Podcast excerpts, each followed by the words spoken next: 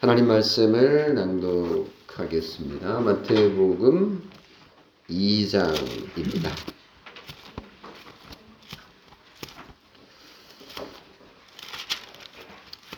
네, 내일이 성탄이기 때문에 성탄 설교를 두 번에 걸쳐서 어, 진행하려고 합니다. 내일도 우리가 모여서 오전에 예배를 할 건데요. 어, 마태복음 2장 1절에서 12절까지 말씀을 제가 낭독하도록 할게요. 헤로드 왕때 예수께서 유대 베들레헴에서 나심에 동방으로부터 박사들이 예루살렘에 이르러 말하되 유대인의 왕으로 나시니가 어디 계시냐 우리가 동방에서 그의 별을 보고 그에게 경배하러 왔노라 하니 헤로드 왕과 온 예루살렘이 듣고 소동한지라 왕이 모든 대제사장과 백성의 서기관들을 모아 그리스도가 어디서 나겠느냐 물으니 이르되 유대 베들레헴 이오니 이는 선지자로 이렇게 기록된 바 또 유대 땅 베들레헴아 너는 유대 고을 중에서 가장 작지 아니하도다 내게서 한 다스리는 자가 나와서 내 백성 이스라엘의 목자가 되리라 하였음이니이다. 이에 헤롯이 가만히 박사들을 불러 별이 나타난 때를 자세히 묻고 베들레헴으로 보내며 이르되 가서 아기에 대하여 자세히 알아보고 찾거든 내게 구하여 나도 가서 그에게 경배하게 하라. 박사들이 왕의 말을 듣고 갈새 동방에서 보던 그 별이 문득 앞서 인도하여 가다가 악이 있는 곳 위에 머물러 서 있는지라 그들이 별을 보고 매우 크게 기뻐하고 기뻐하더라.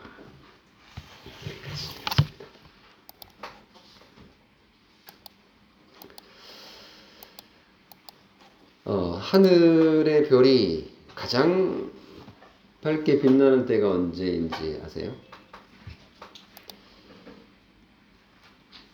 도시 예, 아파트에 나와가지고 밤에 별을 보면 잘 보이나요? 잘 안 보이죠. 예, 여기 시골에 가면 별이 훨씬 잘 보입니다. 요즘은 시골에도 별 보기 좀 어려워요. 옆에 골프장들이 좀 많아가지고 빛이 얼마나 많은지 뭐 그렇지 않아도 동네에 가로등도 꽤 많아서 별 보기가 정말 어려운 때입니다. 옛날에는 별을 볼 수 있는 옛날에도 별을 볼 수 있는 게 뭐 늘 그런 게 아니었거든요.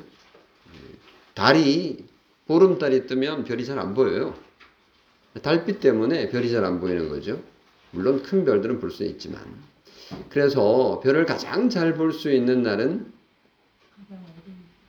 그렇죠. 그날이 금음날이라고 얘기를 하죠. 달이 보름달이었다가 점점 점점 점 줄어들어 가지고 달빛이 이제 거의 보이지 않는 날. 그날이 금음날이라고 그러는데요. 그때 별이 가장 잘 보입니다. 그래서 천문대를 방문하려고 그러면 금음날을 찾아서 가시는 것이 가장 좋겠죠. 그래서 아이러니하게도 별빛이 가장 밝게 빛나는 때는 가장 어두울 때입니다. 오늘 우리는 성탄절을 앞두고 캄캄한 밤에 하늘의 별을 기다리면서 별을 해는 민족에 대해서 살펴보려고 합니다. 이 세상에서 별을 유독 사랑한 민족이 있습니다. 그 민족은 유리방황하는 유목민이었기 때문에 캄캄한 밤처럼 불안하고 어두운 역사를 걸어왔습니다. 그렇지만 그 민족은요, 희망이 있었어요. 별을 바라보면서 꿈을 가졌습니다. 어둠 속에서도 빛나는 별을 바라보면서 힘들고 고통스러운 삶을 이겨낼 힘을 얻었던 거죠. 별은 그들에게 구원을 가져다 줄 희망이었습니다. 도대체 어떤 민족이 그런 민족이었을까요? 그렇습니다. 이스라엘 민족이 바로 그 에, 민족입니다. 어, 국기에다가 별을 그려 넣는 어, 나라들이 좀 많아요. 국기에 별이 있는 나라들 꽤 많죠. 어, 공산국가 국기에도 별이 있고요. 또 자유국가에도 별이 많이 있습니다. 이슬람 국가 국기에도 별이 있고요. 기독교 국가라고 뭐 말할 수 있는 그런 나라들도 별이 꽤 있어요. 어, 별이 가장 많은 나라 국기가 어디죠? 단연 미국이겠죠. 엄청나게 많은 별들이 예, 들어 있습니다. 근데 뭐 작은 별들이니까요. 크기로 보자면요. 예, 별이 제일 크게 그려진 그 국가가 어딘지 제가 뭐 다 살펴보진 않았습니다만은 제법 크게 있는 이렇게 별을 이렇게 그려놓은 국가들이 좀 있긴 해요. 근데 그 가운데서 이스라엘이 가장 독보적이지 않은가. 크기로 보자면. 예, 다윗의 별이라고 하는 이스라엘의 국기에 그려져 있는 이 별. 왜 이스라엘 국기에 별이 그렇게 크게 그려져 있어야 됐을까? 뭐 여러 해석을 할 수 있겠지만 저는 오늘 본문에 나오는 별과 무관하지 않을 거다라고 제가 유추를 해 보는 겁니다. 왜냐하면요. 이스라엘 백성들에게는 이 별이 아주 특별한 의미로 다가오기 때문입니다. 이 별에 하나님의 언약이 새겨져 있기 때문입니다. 하나님께서 어느 날 밤 아브라함에게 찾아오셨어요. 아브라함아. 어두컴컴한 밤인데 밖으로 나와 보라 그랬어요. 그래서 들판에 나와서 하늘을 바라보라 하시는데 그날이 아마 금음날이 아니었을까 상상해 봅니다. 뭐 알 수는 없어요. 그러니까 별이 엄청나게 잘 보이는 들판에서 하늘을 바라보고 있었습니다. 그때 하나님께서 아브라함에게 뭐라고 말씀하셨냐 하면 창세기 15장 5절에 하늘을 우러러 묻 별을 셀 수 있나 보라. 하늘을 쳐다봤어요. 여러분 하늘을 쳐다보고 별을 본 적이 있으신지 모르겠습니다. 저는 어렸을 때 정말 하늘에 엄청나게 많은 별들을 관찰한 적이 있습니다. 여기도 뭐 어디 사막에 가서 별 체험을 해보신 분이 있으신지 모르겠습니다. 아니면 대양에 나가서 정말 빛 하나 없는 곳에서 하늘을 쳐다보신 분이 있 으신지 모르겠는데요. 뭐 보나 안 보나 뻔합니다. 하늘에 수많은 별들이 있습니다.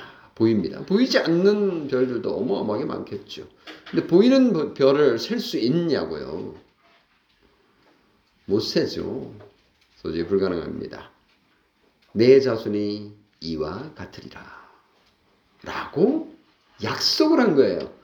지금 아브라함에게는 자식 한 명 없습니다. 근데 하나님께서 아브라함에게 저렇게 많은 별처럼 너의 자손이 많아질 것이다. 라고 약속을 한 거예요. 별을 보면서 약속을 한 거죠. 별에는 하나님의 약속이 새겨져 있다. 라고 비유적으로 말할 수 있는 겁니다. 그러면 하나님께서는 갑자기 뚱딴지 같이 왜 아브라함에게 이 약속을 하셨을까? 이걸 이제 살펴보려고 그러면 간단하게라도 그 전 배경을 우리가 이해를 해야 됩니다. 아브라함은 본래 이스라엘 가나안 땅 현재 팔레스틴에 살고 있었던 것이 아니라 아, 지금의 저기 쿠웨이트 이란 이쪽에 에, 갈대아 우르라고 하는 어, 유프라테스 강이 그, 흘러내리는 어, 그 그쪽에 아주 비옥한 곳에 살고 있었습니다. 근데 그 잘 사는 문명이 발달했던 그 지역에 에, 사람들은 뭘 믿고 있었냐? 무상 숭배를 너무너무 많이 하고 있었습니다. 그 우상 숭배의 본거지였던 본산이었던 갈대아 우르에서 아브라함이 탈출합니다. 아브라함이 스스로 탈출한 게 아니라 하나님께서 내가 보여줄 땅으로 가라라고 명령을 합니다. 그래서 창세기 12장 1절 3절 보면 너는 너의 고향과 친척과 아버지의 집을 떠나 내가 네게 보여줄 땅으로 가라. 이 땅이 바로 팔레스틴 땅이죠. 내가 너로 큰 민족을 이루고 내게 복을 주어 내 이름을 창대하게 하리니 너는 복이 될지라. 너를 축복하는 자에게는 내가 복을 내리고 너를 저주하는 자에게는 내가 저주하리니 땅의 모든 족속이 너로 말미암아 복을 얻을 거다라고 하나님께서 약속을 하신 거예요. 야, 아브라함은 정말 복도 많다. 평소에 아브라함이 무슨 착한 일을 많이 했기에 이런 복을 받았을까? 우리는 이런 생각을 해보면서 아마 아브라함은 굉장히 인자하게 생긴, 착하게 생긴 그런 할아버지일 거야. 이렇게 생각할 수도 있겠습니다. 아브라함에 대한 인상은 우리는 나쁠 이유가 하나도 없어요. 그런데 그렇지 않을 가능성도 있습니다. 아브라함이 인자하게 생기지 않았을 수 있어요. 저처럼 이렇게 그냥 뭐 그만그만한 사람이었을 수도 있습니다.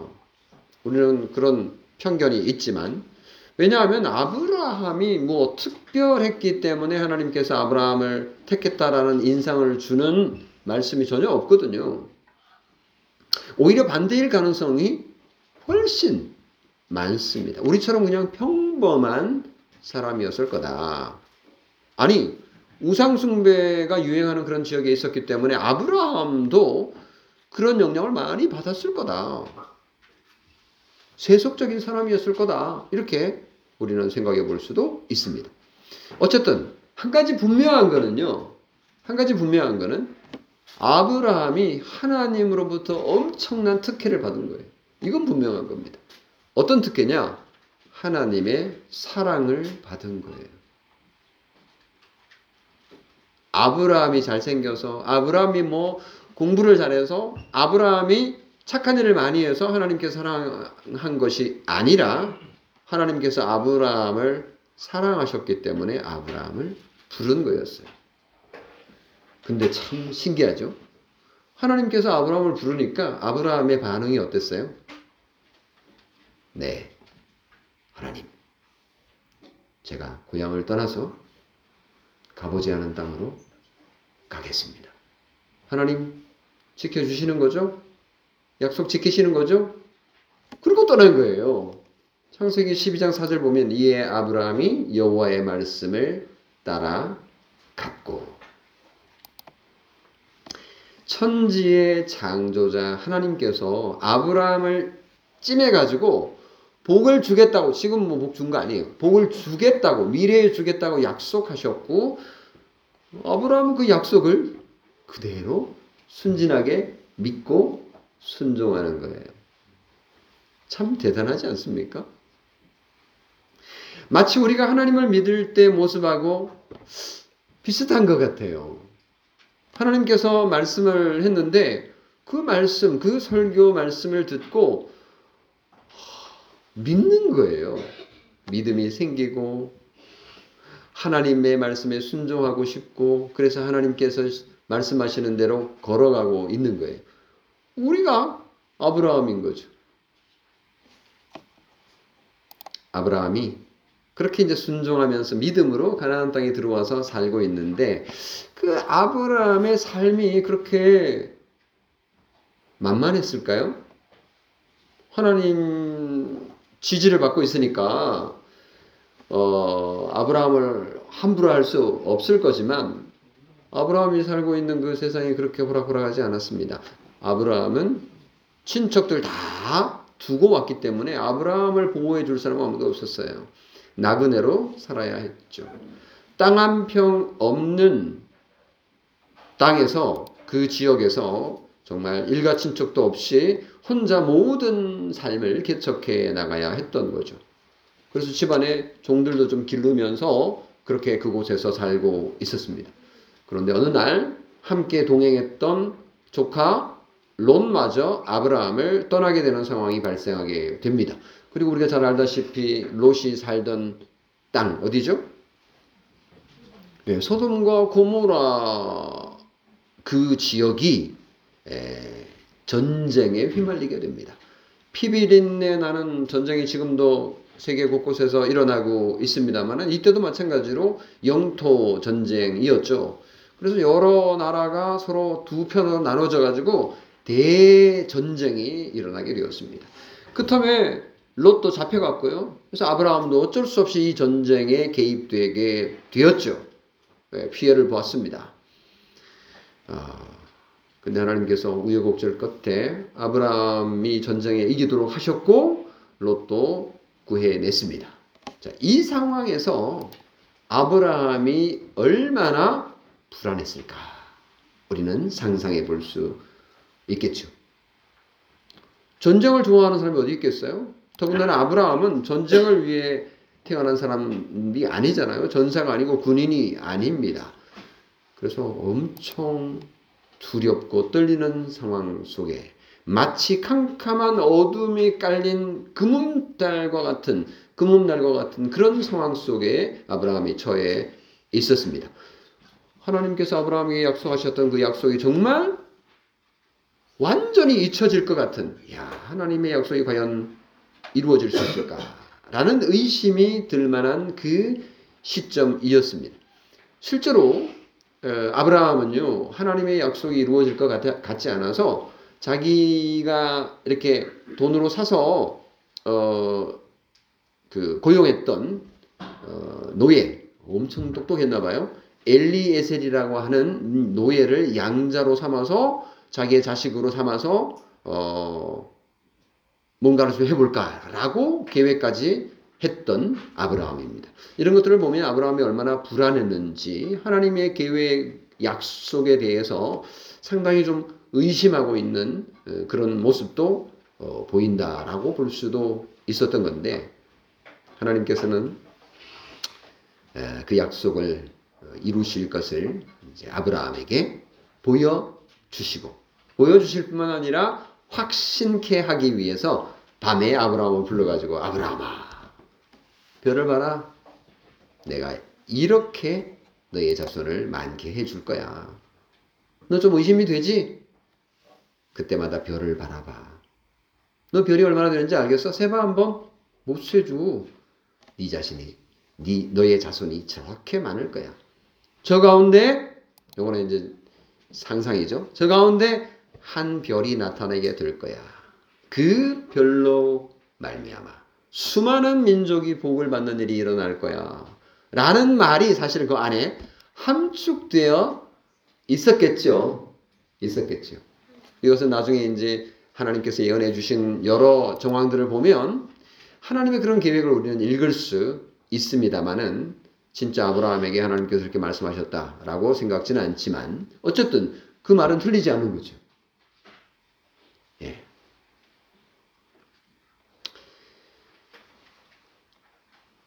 비록 아브라함의 처지는 전혀 그렇지 못했고 이미 나이가 꽤 많았고 아내는 더 이상 아기를 낳을 수 없는 상태였고 아직 자신의 몸에서 난 아들이 한 사람도 없었지만 하늘의 별과 같이 자손이 많아지리라는 하나님의 약속이 아브라함의 마음에 박혔을 것이라고 짐작할 수 있습니다. 아브라함은 그 약속을 그대로 믿습니다. 믿어요. 아무것도 없는데 믿는 거예요. 이 믿음은 주변이 아무리 어두워도 밝게 빛났습니다. 하늘의 별이 더욱 어둠 속에서 빛나는 것처럼 말입니다. 하나님께서 아브라함에게 이삭을 제물로 바치라고 했을 때 이 아브라함의 믿음이 빛을 발하잖아요.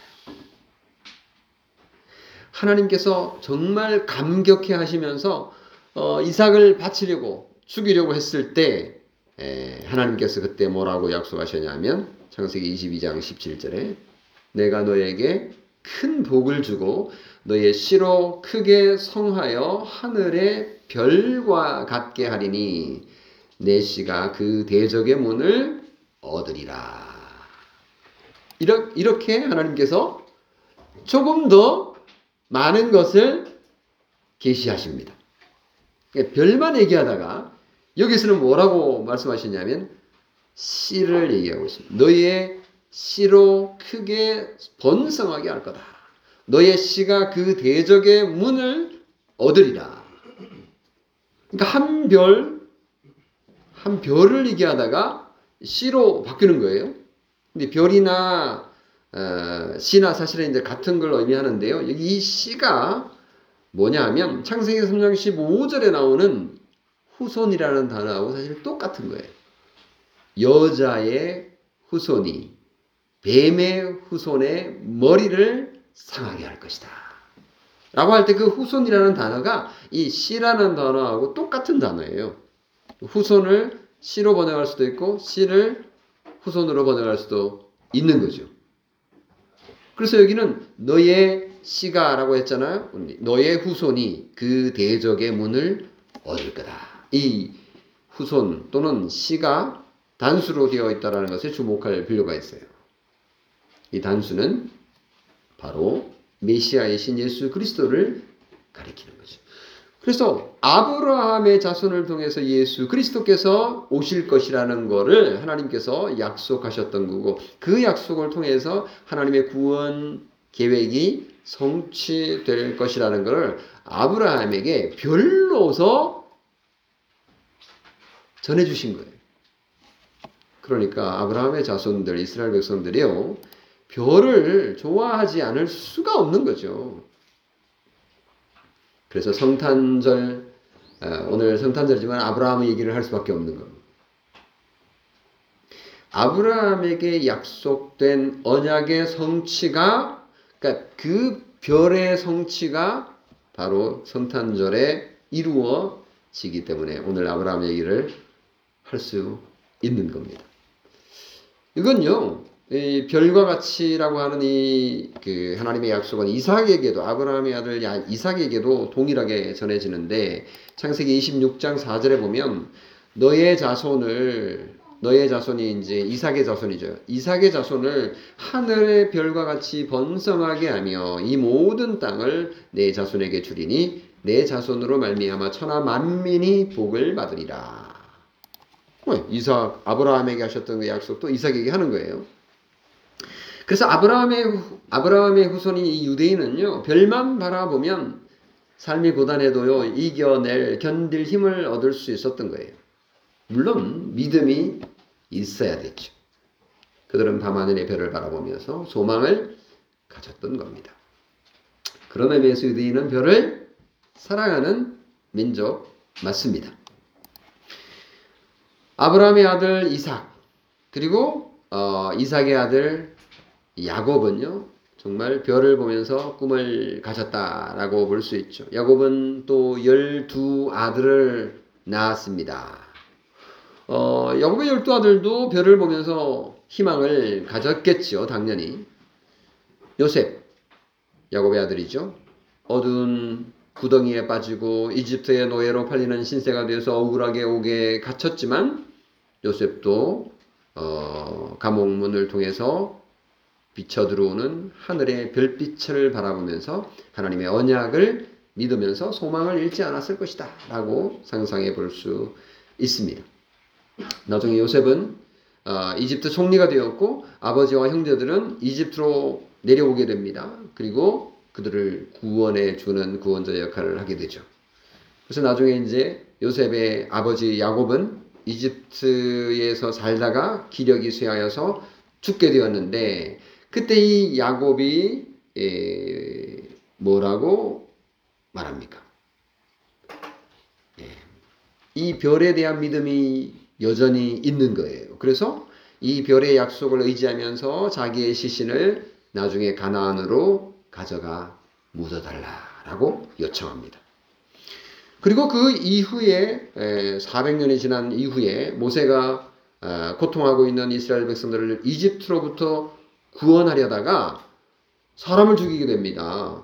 이집트 군인을 죽이게 되죠. 그러다, 그러다가 발각이 되어서 모세가 어디로 도망갔어요? 예, 광야로 도망을 가서 거기서 몇 년을 삽니까? 40년 동안이나 목동으로 지내면서 살게 됩니다. 그때 이 모세는 광야에서 뭘 바라보았을까? 예, 사막에서 제일 잘 보이는 게 뭐라고요, 밤에? 별, 별빛을 바라보면서 모세도 희망과 소망을 가졌을 것입니다. 왜냐하면 자신의 선조인 아브라함에게 약속하셨던, 야 이삭에게 약속하셨던, 그리고 야곱에게 약속하셨던 그 언약의 말씀을 별을 보면서 잊지 않으려고 했기 때문입니다. 그래서 출애굽기 32절에 32장 13절에 보면요. 모세가 이렇게 기도하는 것을 보면요. 모세가 이 별의 언약을 기억하고 있다라는 걸 확인할 수 있습니다. 보세요. 들어보세요. 주의 종 아브라함과 이삭과 이스라엘을 기억하옵소서.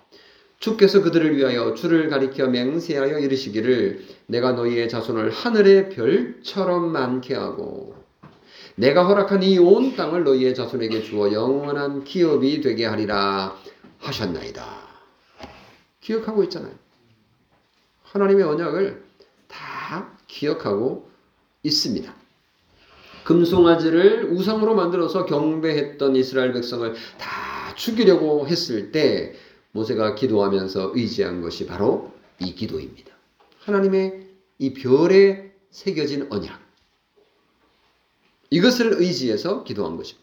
모세가 언약을 기억하면서 어, 믿음으로 하나님께서 뜻을 돌이키시고 말씀하신 화를 그 백성에게 내리지 않기를 기도했을 때 하나님께서 들으셨죠. 그리고 가나안 땅에 들어간 어, 여호수아와 갈렙도 별에 담긴 하나님의 언약을 신실하게 믿었습니다. 기생 라합, 기드온, 바락, 삼손, 입다, 다윗, 사무엘 이런 이스라엘의 기라성 기라성 같은 믿음의 조상들은 모두 별에 담긴 하나님의 이 언약을 기억하며 꿈을 가졌던 자들입니다. 그래서 구약에서 성탄을 맞아서 특별히 생각해 보면요. 진짜 오, 이 별을 다들 바라보면서 희망을 가졌겠구나 라는 것을 어, 확인할 수 있습니다. 근데 언제부턴가 유대인이 별 보기를 싫어하기 시작했어. 더 이상 별을 기다리지 않았던 거죠. 밤에 별을 볼 마음이 없는 거예요. 왜? 낮에 볼 거가 너무 많거든요. 바알과 아세라의 우상이 너무 휘황찬란한 거예요. 이야! 우상 숭배에 빠진 거예요. 별을 기다릴 이유가 없는 거예요. 별을 바라볼 여유가 없습니다. 왜? 세상 것이 너무 휘황찬란하기 때문에 하나님을 잊어버리고 하나님의 약속과 하나님의 언약을 기억하지 못하고 별도 바라보지 않게 된 겁니다. 그래서 결국은 이스라엘 백성이 별 볼 일 없는 사람이 되고 말았습니다. 여기서 별 볼 일 없는 사람이라고 할 때 별 볼 일 없다. 별은 우리가 보는 별, 한글 별 말고 이거는 한자어입니다. 특별한 게 없다. 이런 뜻입니다. 별 볼 일 없다. 정말 이스라엘 백성들은 별을 좋아하는 민족인데 별 볼 일 없는 민족으로 바뀌어 가고 있었던 거예요. 세상적인 가치관과 세속, 세속적인 문화와 감각적이고 감상적인 우상에 현혹되었던 거죠. 별의 언약을 까마득하게 잊어버린 겁니다. 그들은 신명기의 언약을 오래도록 기억하고 싶은 마음이 전혀 없었습니다. 신명기 28장 58절 62절에 보면요. 이런 말씀이 나옵니다. 네가 만일 말씀을 지켜 행하지 아니하고 내 하나님 여호와의 이름을 경외하지 아니하면 너희가 하늘의 별같이 많을지라도 남는 자가 얼마 되지 못하리라. 이게 신명기 28장의 말씀이에요. 그러니까 가나안 땅에 들어가서 니네들이 엄청나게 잘 살게 되고 번성하게 될 건데 근데 너 내 말씀 듣지 않고 내 이름을 경외하지 않으면 너 망하는 거야. 에이, 그래도 목사님, 그래도 이스라엘인데요. 유대인인데요. 아브라함의 후손인데요. 에, 하나님이 잘 봐주시겠죠. 뭐 덕을 좀 보지 않을까요? 라고 착각할 수도 있습니다. 그들도 그렇게 착각하고 지금도 있고요. 우리도 그렇게 네, 좋은 점수를 주려고 하지만 글쎄요. 하나님의 말씀을 보면 전혀 그렇지 않습니다. 언약의 말씀을 버린 언약의 하나님을 버린 민족은 하나님께서 그들을 버리신다고요. 하나님의 언약의 말씀을 자녀들에게 전해주지 않았던 그 민족은 망합니다. 사사시대를 보세요. 사사기 2장 10절에 보면요. 그 후에 일어난 다른 세대는 여호와를 알지 못하며 여호와께서 이스라엘을 위하여 행하신 일도 알지 못하였더라.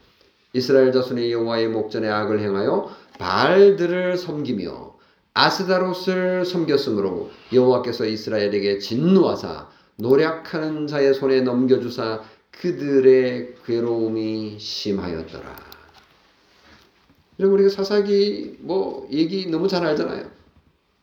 온갖 드라마 같은 사건은 거기 다 일어납니다. 소설과 드라마는 뭔가 막 하여튼 예, 하늘과 땅의 차이 뭐 이런 어, 굴곡이 있는 그런 삶, 드라마틱한 삶이 있어야 재미있잖아요. 사사기가 재미있는 이유가 바로 거기인데 참으로 안타까운 사건들이 다 거기에 들어 있습니다. 왜요? 이스라엘이 별에 담긴 하나님의 언약과 약속을 폐기 처분했기 때문입니다. 그들은 하나님께서 약속하신 그 별, 곧 한 별, 그 별 전혀 관심이 없었어요. 그러다가 결국 북이스라엘은 아시리아의 포로로 잡혀가 온 세계로 흩어져 사라졌습니다. 주전 722년. 남왕국 유다가 좀 살아 남았습니다만은 그 남왕국 유다도 유대인 여기서 유다에서 유대인이라는 말이 나오죠. 바빌론에게 포로로 잡혀갑니다. 그때가 주전 685년입니다. 예루살렘 성전은 처참하게 파괴되고 그 이후 다시 세워졌지만 그 영광은 사라져버린 거죠. 언약궤도 이때 사라져버렸습니다. 캄캄한 어둠의 시대가 몇백 년 계속 되었습니다. 그것이 바로 신구약 중간기 시대입니다. 예수님이 태어나기 전까지. 그들은 유대인들은 하나님께서 약속하신 복을 받을 자격이 있었지만 그들은 그 복을 걷어 찼습니다. 그들을 택하여 언약을 맺으신 하나님을 배신하고 다른 신을 쫓아 섬겼으니까 말입니다.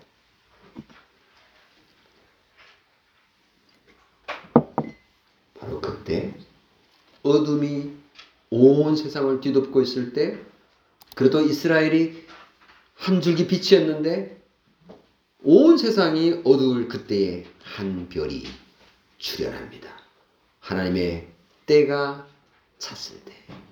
때가 참에 하나님이 그 아들을 보내사 여자에게 나게 하시고 갈라디아 4장 4절 말씀이 바로 그것입니다. 이게 바로 성탄절이죠. 이스라엘은 언약 곧 별에 관심이 전혀 없었는데 별이 나타난 거예요. 그래서 성탄절에 왜 별이 지금 동방박산들 별 얘기가 왜 나오지? 어 그냥 뭐 감상적이잖아. 그 정도 수준이 아니에요. 이 별에는 하나님의 약속이 새겨져 있기 때문에 너무너무 중요한 겁니다. 하나님께서 아브라함에게 약속하셨던 그 별의 약속을 이루시기 위하여. 그러니까 너의 씨가 다시 말하면 한 별이 나타나 대적의 문을 얻으리라. 사탄을 정복할 것이다. 라고 막 약속하신 그 약속을 기억하시고 세상에 아주 특별한 별을 보내신 거예요. 밤하늘의 수많은 별들, 별들 가운데 한 별이 무대의 중앙으로 턱 나타난 거예요. 캄캄한 밤하늘에 이상한 별이 하나 나타난 거죠. 이 별은 보통 별과는 달랐을 것이라고 짐작할 수 있죠. 그러니까 동방 박사들이 점성술자들이잖아요. 그들이 이 별의 움직임이 너무 특이하니까 그리고 그 빛깔도 아마 유별났을 것이라고 상상할 수 있습니다. 그 별이 과학적으로 어땠느냐 우리가 알, 수, 알 길이 없어요. 과학자들은 좀 연구해 보십시오. 많은 어, 어쨌든 그 별을 유대인들이 발견한 게 아니고 예수 안 믿는 지역에 있던 동방에서 그 동방이 어딘지 이 동방이라는 거는요 어딘지 정확히 알 수는 없지만 어쨌든 이스라엘 쪽에서 볼 때 동쪽에 있는 지역인 거예요. 그러니까 아마 페르시아 지역이 아니었을까라고 보는데요. 어, 성경에는 우리 성경에는요 박사라고 번역이 되어 있어요. 동방 박사라고 번역은 되어 있지 않지만 동방에서 온 박사 이렇게 되어 있어서 이걸 줄여가지고 동방 박사 우리 편의상 이렇게 부릅니다. 많은 이 박사라고 번역된 이 박사도 사실은 박사님 할 때 박사 그 박사가 아니고요. 이 박사라고 하는 단어는 어, 마구스 또는 마고이 뭐 복수니까 이제 그렇게 되어 있는데 점성술사라고 번역을 할 수 있는 단어예요. 실제로 그 페르시아의 지역에 엄청나게 그 과학이 발달되어 있었고 수학이 발달되어 있었는데 그리고 특별히 그 점성술 천문학의 전문가들이 그곳에 많이 있었다라고 해요. 역사적으로도 그건 증명이 됐는데요. 그래서 그쪽에서 별의 움직임을 관찰하는 천문학이죠. 근데 이걸 잘 이제 그 뭐 미래를 예언하는 것으로 이제 바꾸면 이게 점성술이 되는 거죠. 그래서 하늘의 움직임을 관찰하고 해서 미래를 점치는 이 점성술사들이 바로 동방박사들일 가능성이 있는 거예요. 성경에 이들이 어떤 자들인지 명확하게 밝히고 있지 않지만 유대인들은 별을 기다릴 마음이 전혀 없는 거예요. 까마득하게 있고 있는데 저 멀리 동방에서 박사들이 별을 보고 하나님의 아들 한 별 그 씨 사탄의 세력을 박살낼 그 별이 하나님의 아들이 되어 난 것을 축하하기 위해서 긴 여행을 떠나서 이제 유대에 도착했던 사건이 바로 오늘 읽은 마태복음 2장 1절에서 3절의 내용인 거예요. 아유, 길게 왔네요. 그죠? 내일 이제 어, 성탄절이니까 내일 본격적인 설교가 이제 진행이 될 건데 자, 오늘 읽은 마태복음 2장 1절에서 3절 우리 한 목소리로 같이 읽어 보도록 할게요. 시작. 헤롯 왕 때에 예수께서 유대 베들레헴에서 나심에 동방으로부터 박사들이 예루살렘에 이르러 말하되 유대인의 왕으로 나시니가 어디 계시냐 우리가 동방에서 그의 별을 보고 그에게 경배하러 왔노라 하니 헤롯 왕과 온 예루살렘이 듣고 소동한지라 보세요. 네. 이스라엘 백성들은 별 잊은 지 오래예요. 도대체 몇백 년이 지났는지 몰라요. 관심이 없어요. 그런데 별의 움직임을 관찰하며 연구하던 세상의 길흉을 예측하는 박사들이 뭐 점성술사들이겠죠? 그 별의 출현을 발견한 거예요. 너무너무 신기하죠. 하나님의 언약의 백성은 언약을 다 잊어버렸는데 하나님께서 이 녀석들 한번 맛 좀 봐. 이런 마음인지 뭐, 마음이셨는지 모르겠습니다만 유대인들 언약의 백성들을 부끄럽게 하시고자 하는 거죠, 사실은. 이방인들을 불러서 그 언약이 성취되고 있는 거를 지금 시위하고 계신 겁니다. 동방 박사들은 각 태어난 아기가 왕이 될 자라는 것을 알고 있어요. 그리고 그들은 특별한 왕에게 문안하기 위해서 긴 여행을 지금 온 거예요. 뭐 하루 이틀 왔겠어요? 어쩌면 그 전에 이미 이 별의 움직임을 발견하고 네, 몇 달이 걸려서 왔을 수도 있습니다. 어쨌든 그 별의 움직임을 따라서 강을 건너고 산을 건너고 사막을 지나 왔을 겁니다. 마침내 그들은 이스라엘 땅에 도착해서 왕궁으로 달려간 겁니다. 왜? 이 별은 심상치 않은 별이니까 왕일 것이다. 왕의 아들일 것이다. 라고 생각을 했던 거죠. 그래서 예의를 갖추고 왕을 알현하고 예, 왕자에게 우리가 선물을 드리고 싶습니다. 그런데 왕궁에는 이 헤로드 왕궁에는 그 어떤 왕자도 태어난 적이 없는 겁니다. 최근에 태어난 아이가 하나 있었으면 몰라 그 메시아로 오해받았겠습니다만은 그런 것도 없었죠. 예루살렘은 난리가 났습니다. 헤롯 왕은 나라의 종교 지도자들과 박사들을 불러 모읍니다. 그들에게 물었어요. 그리스도가 어디서 나겠느냐? 이 헤롯이 뭔가 지피는 데가 있었던 거예요. 이 헤롯이 비록 유대 민족은 아니지만 어, 이 유대에 대해서 잘 아는 왕이었거든요. 유대를 다스리는 왕이니까요. 그래서 당장 그리스도가 아니냐 딱 이렇게 생각한 거예요. 그리스도가 어디서 나겠느냐 이렇게 질문을 했습니다. 그런데 유대인들은 언약의 말씀인 성경에 무관심한 지 오래입니다. 성경을 알고 있기는 하지만 성경에 약속된 언약을 믿지 않았던 그들은 메시아에 대한 영적인 기대도 희미해져 있었습니다. 유대인 지도자들은 이에 대해 아무런 관심이 없었던 거고요. 조그마한 동네 베들레헴은 폐가 다윗 가문의 고향일 뿐입니다. 별 희망 없어 보이는 동네죠. 별 볼 일 없는 동네인 거예요. 하나님께서 자기 백성을 구원하기 위해 사랑하는 독생자 예수 그리스도를 언약으로 별에다가 새겨 주셨는데 자기 백성은 그것에 대해서 관심하지도 않고 환영할 마음도 없었던 거죠. 유대 땅 베들레헴의 성탄은 정말 침울하고 어두컴컴했습니다. 마국간 구유에서 태어난 아기의 크기에 그 어느 누구도 관심을 기울이지 않았습니다. 하지만 이방인에게는 기쁨과 소망과 설렘의 날인 거예요.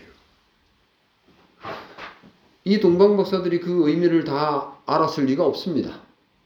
그러나 하나님께서 시켜서 그 일을 했다고 볼 수밖에 없는 거죠. 그들은 그들의 일을 했던 거죠. 그 무대 위에 나타나가지고 엑스트라로 탁 나타나가지고 주인공을 환영해 준 셈입니다.